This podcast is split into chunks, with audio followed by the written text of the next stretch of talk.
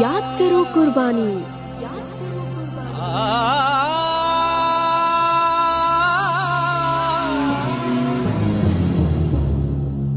नमस्कार श्रोता।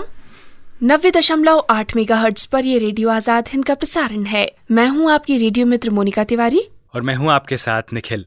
श्रोताओं आज हम लेकर उपस्थित है कार्यक्रम सुनहरी यादें। और आज बातें होंगी क्रांतिकारी उपेंद्र नाथ बंदोपाध्याय की।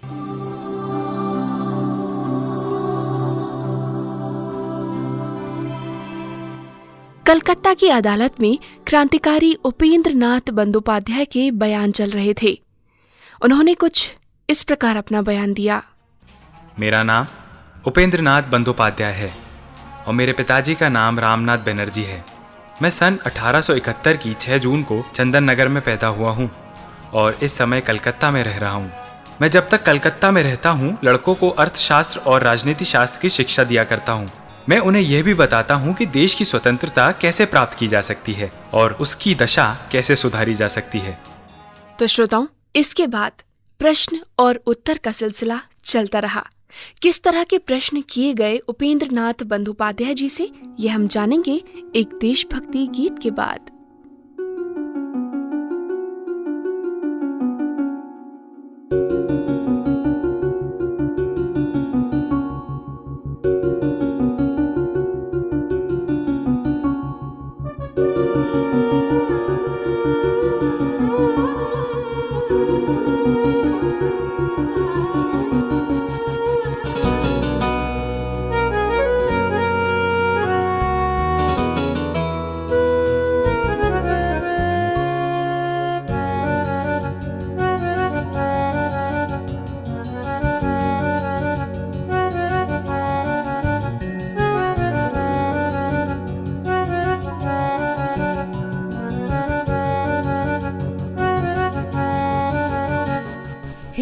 श्रृंग से प्रबुद्ध शुद्ध भारती।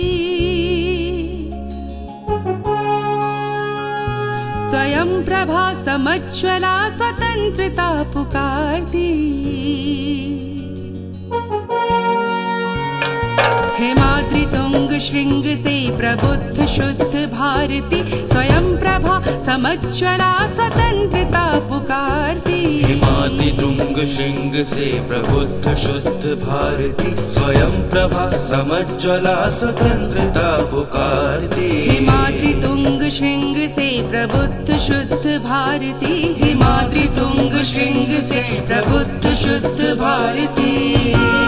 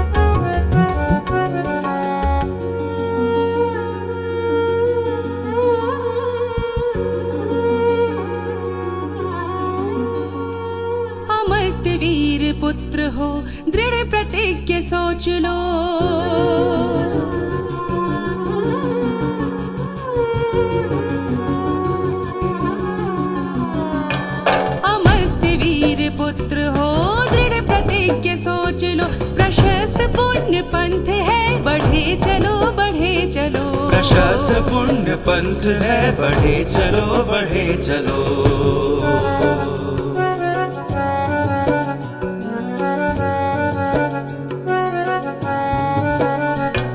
हेमाद्रि तुंग श्रृंग से प्रबुद्ध शुद्ध भारती स्वयं प्रभा समज्वला स्वतंत्रता पुकारती। हिमाति तुंग श्रृंग से प्रबुद्ध शुद्ध भारती स्वयं प्रभा पुकारती। हिमाद्रि तुंग श्रृंग से प्रबुद्ध शुद्ध भारती हिमाद्रि श्रृंग से प्रबुद्ध शुद्ध भारती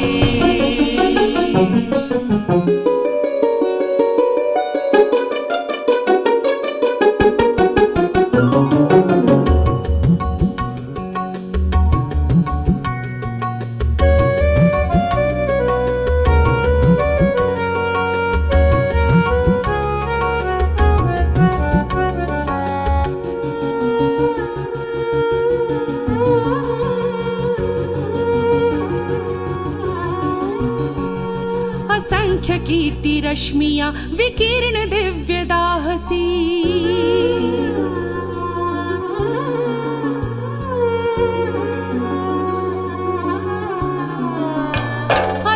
असङ्ख्यकीर्तिरश्मिया विकीर्णदिव्यदा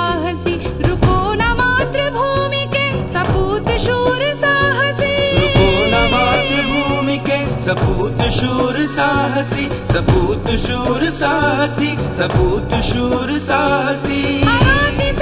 सिंधु में सुवाड़ से चलो। अराति सैन्य सिंधु में सुवाड़ वाग्नि से चलो। प्रवीर हो जयी बनो बढ़े चलो बढ़े चलो। प्रवीर हो जई बनो बढ़े चलो बढ़े चलो।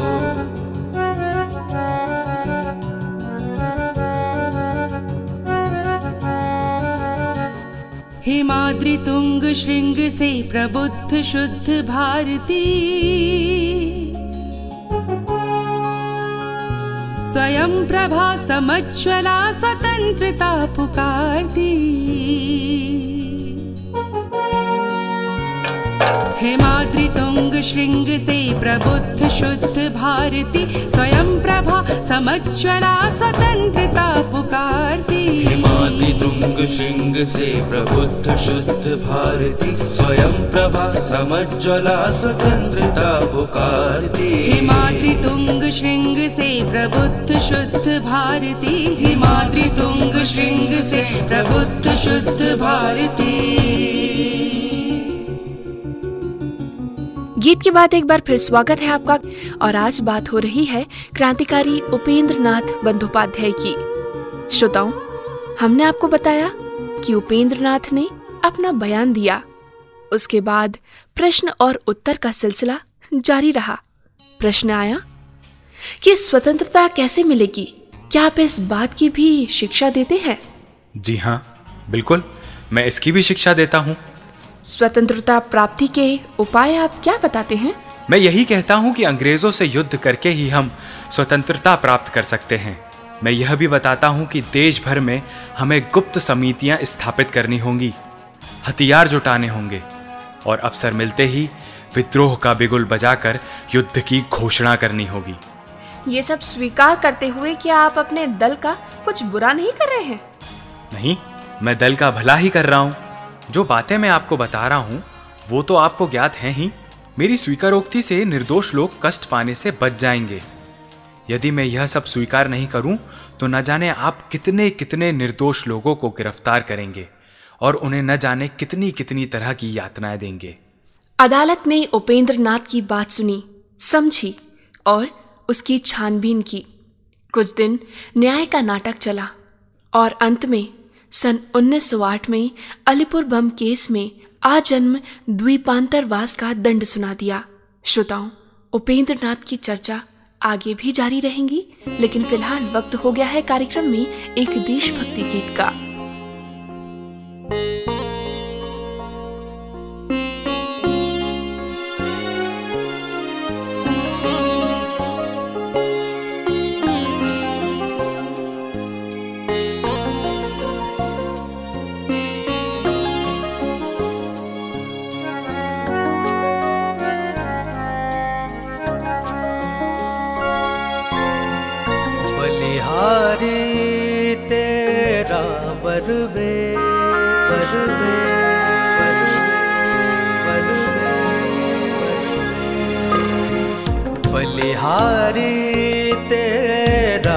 बरवेश बलिहारी तेरा बरवेश मेरे भारत, मेरे देश मेरे देश।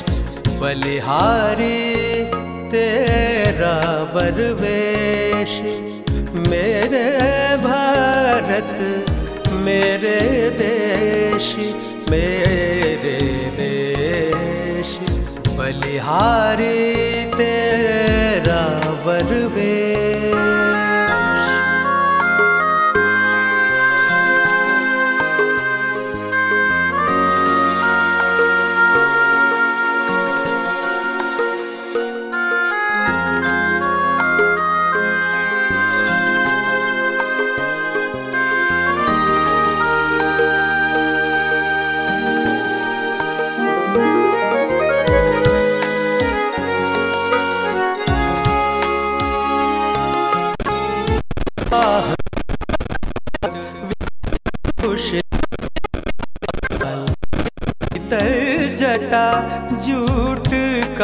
जाल बाहर मुकुट विभूषित भाल भीतर जटा जूट का जाल।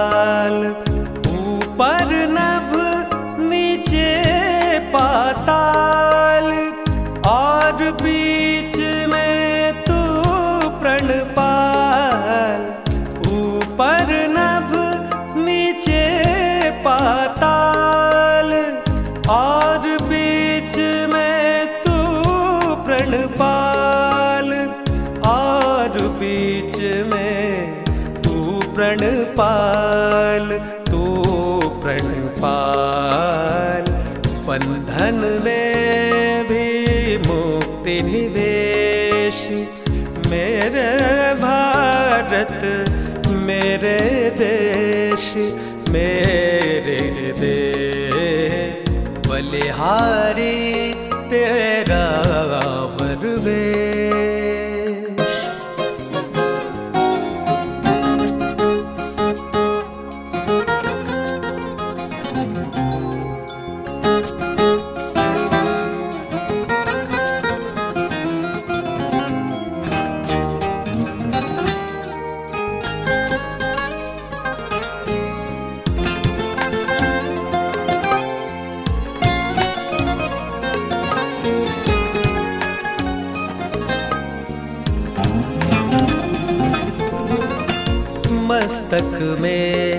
रखता है ज्ञान। भक्ति पूर्ण मानस में ध्यान मस्तक में रखता है ज्ञान। भक्ति पूर्ण मानस में ध्यान करके तू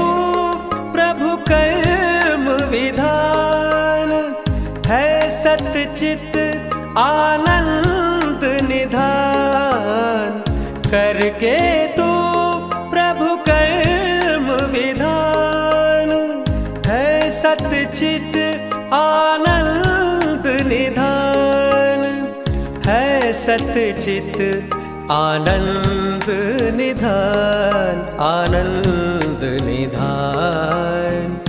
मिटे तूने तीनों मेरे भारत मेरे देश मेरे देश। बलिहारी तेरा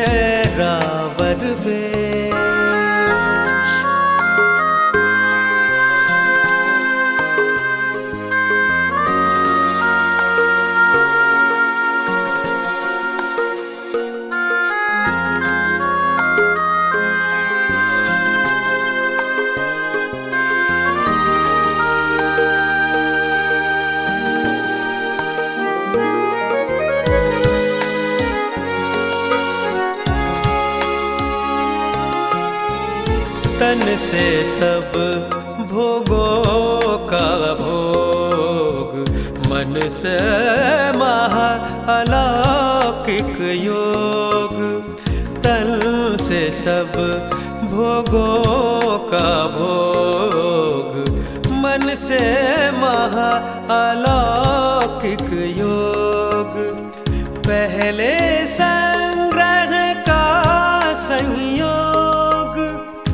स्वयं त्याग का फिर उद्योग। पहले संग्रह का संयोग। स्वयं त्याग का फिर उद्योग। स्वयं त्याग का फिर उद्योग फिर उद्योग। अद्भुत है तेरा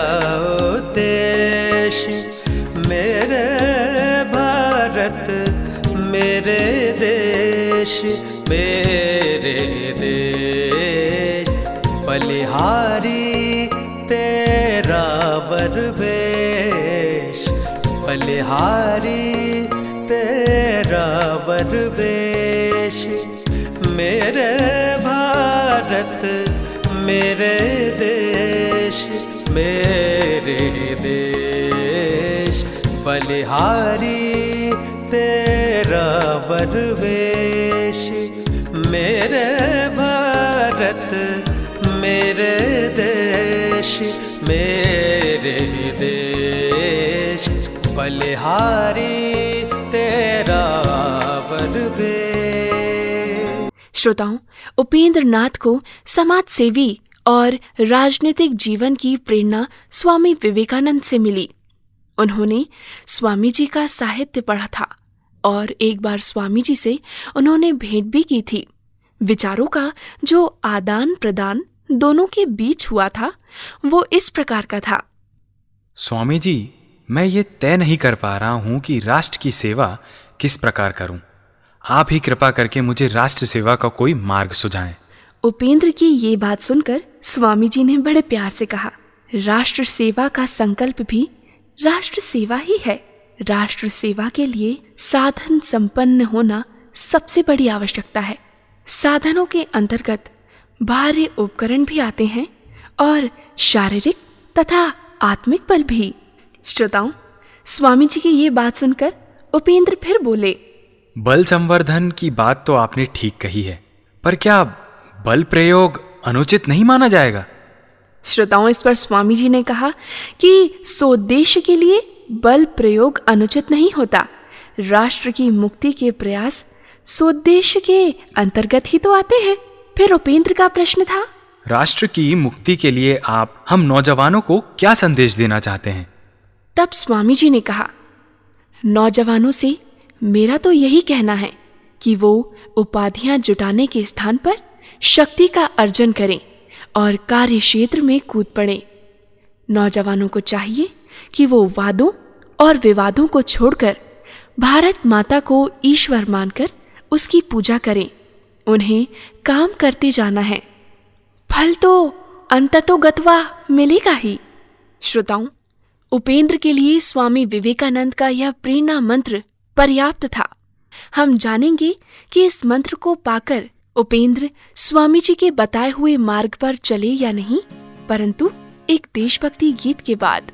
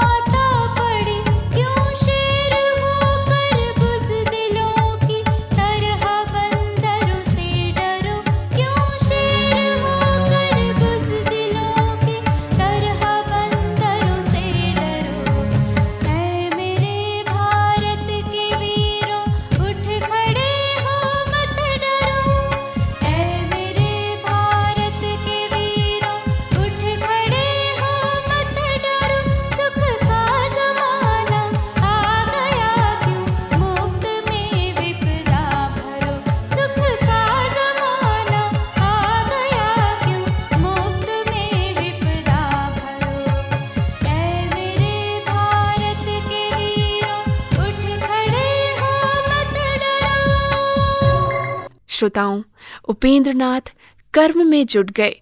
चंद्रनगर के एक विद्यालय में वो अध्यापक का कार्य करने लगे और युवा विद्यार्थियों के दिलों में क्रांति और विद्रोह का बीज बोने लगे। उपेंद्रनाथ ने देशाटन भी किया।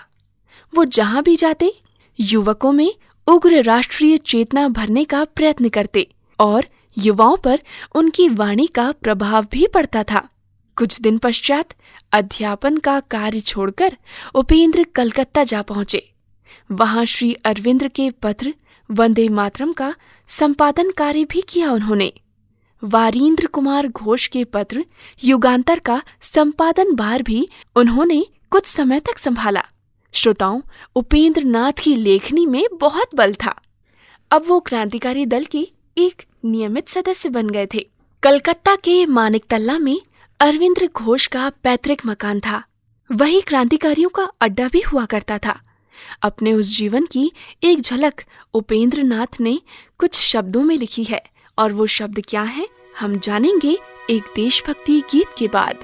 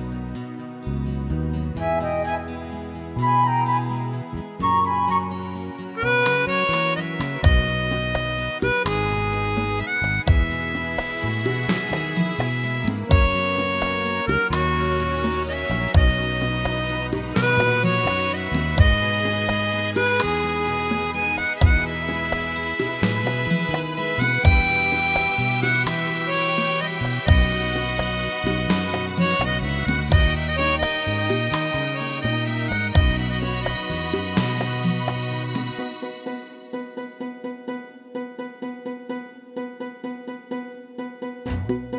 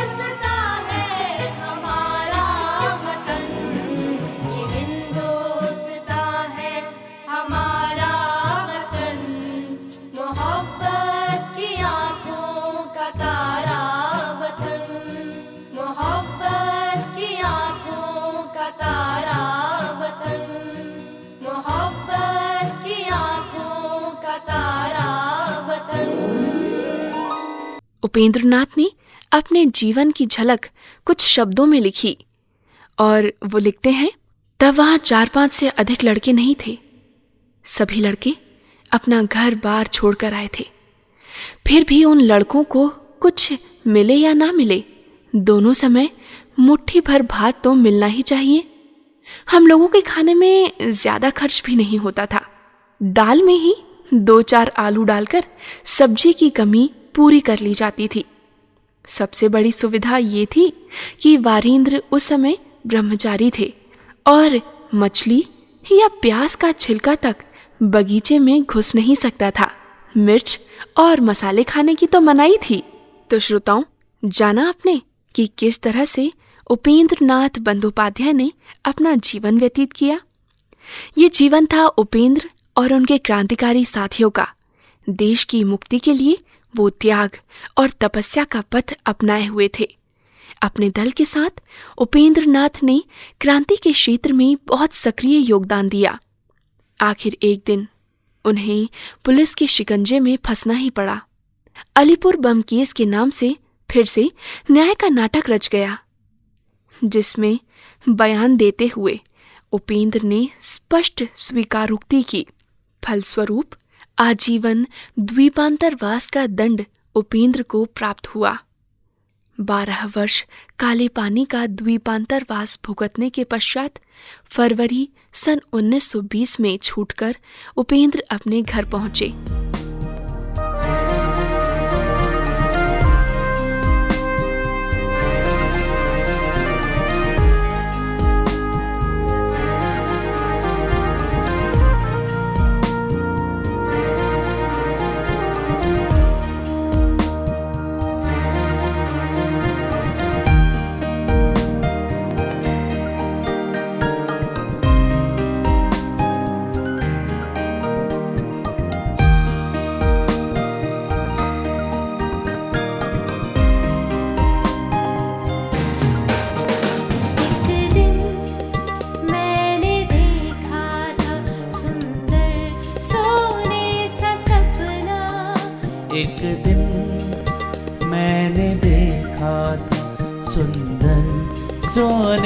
सा सपना।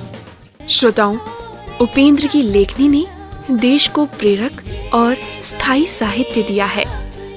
आपने जाना आज उपेंद्र नाथ बंदोपाध्याय जी के बारे में।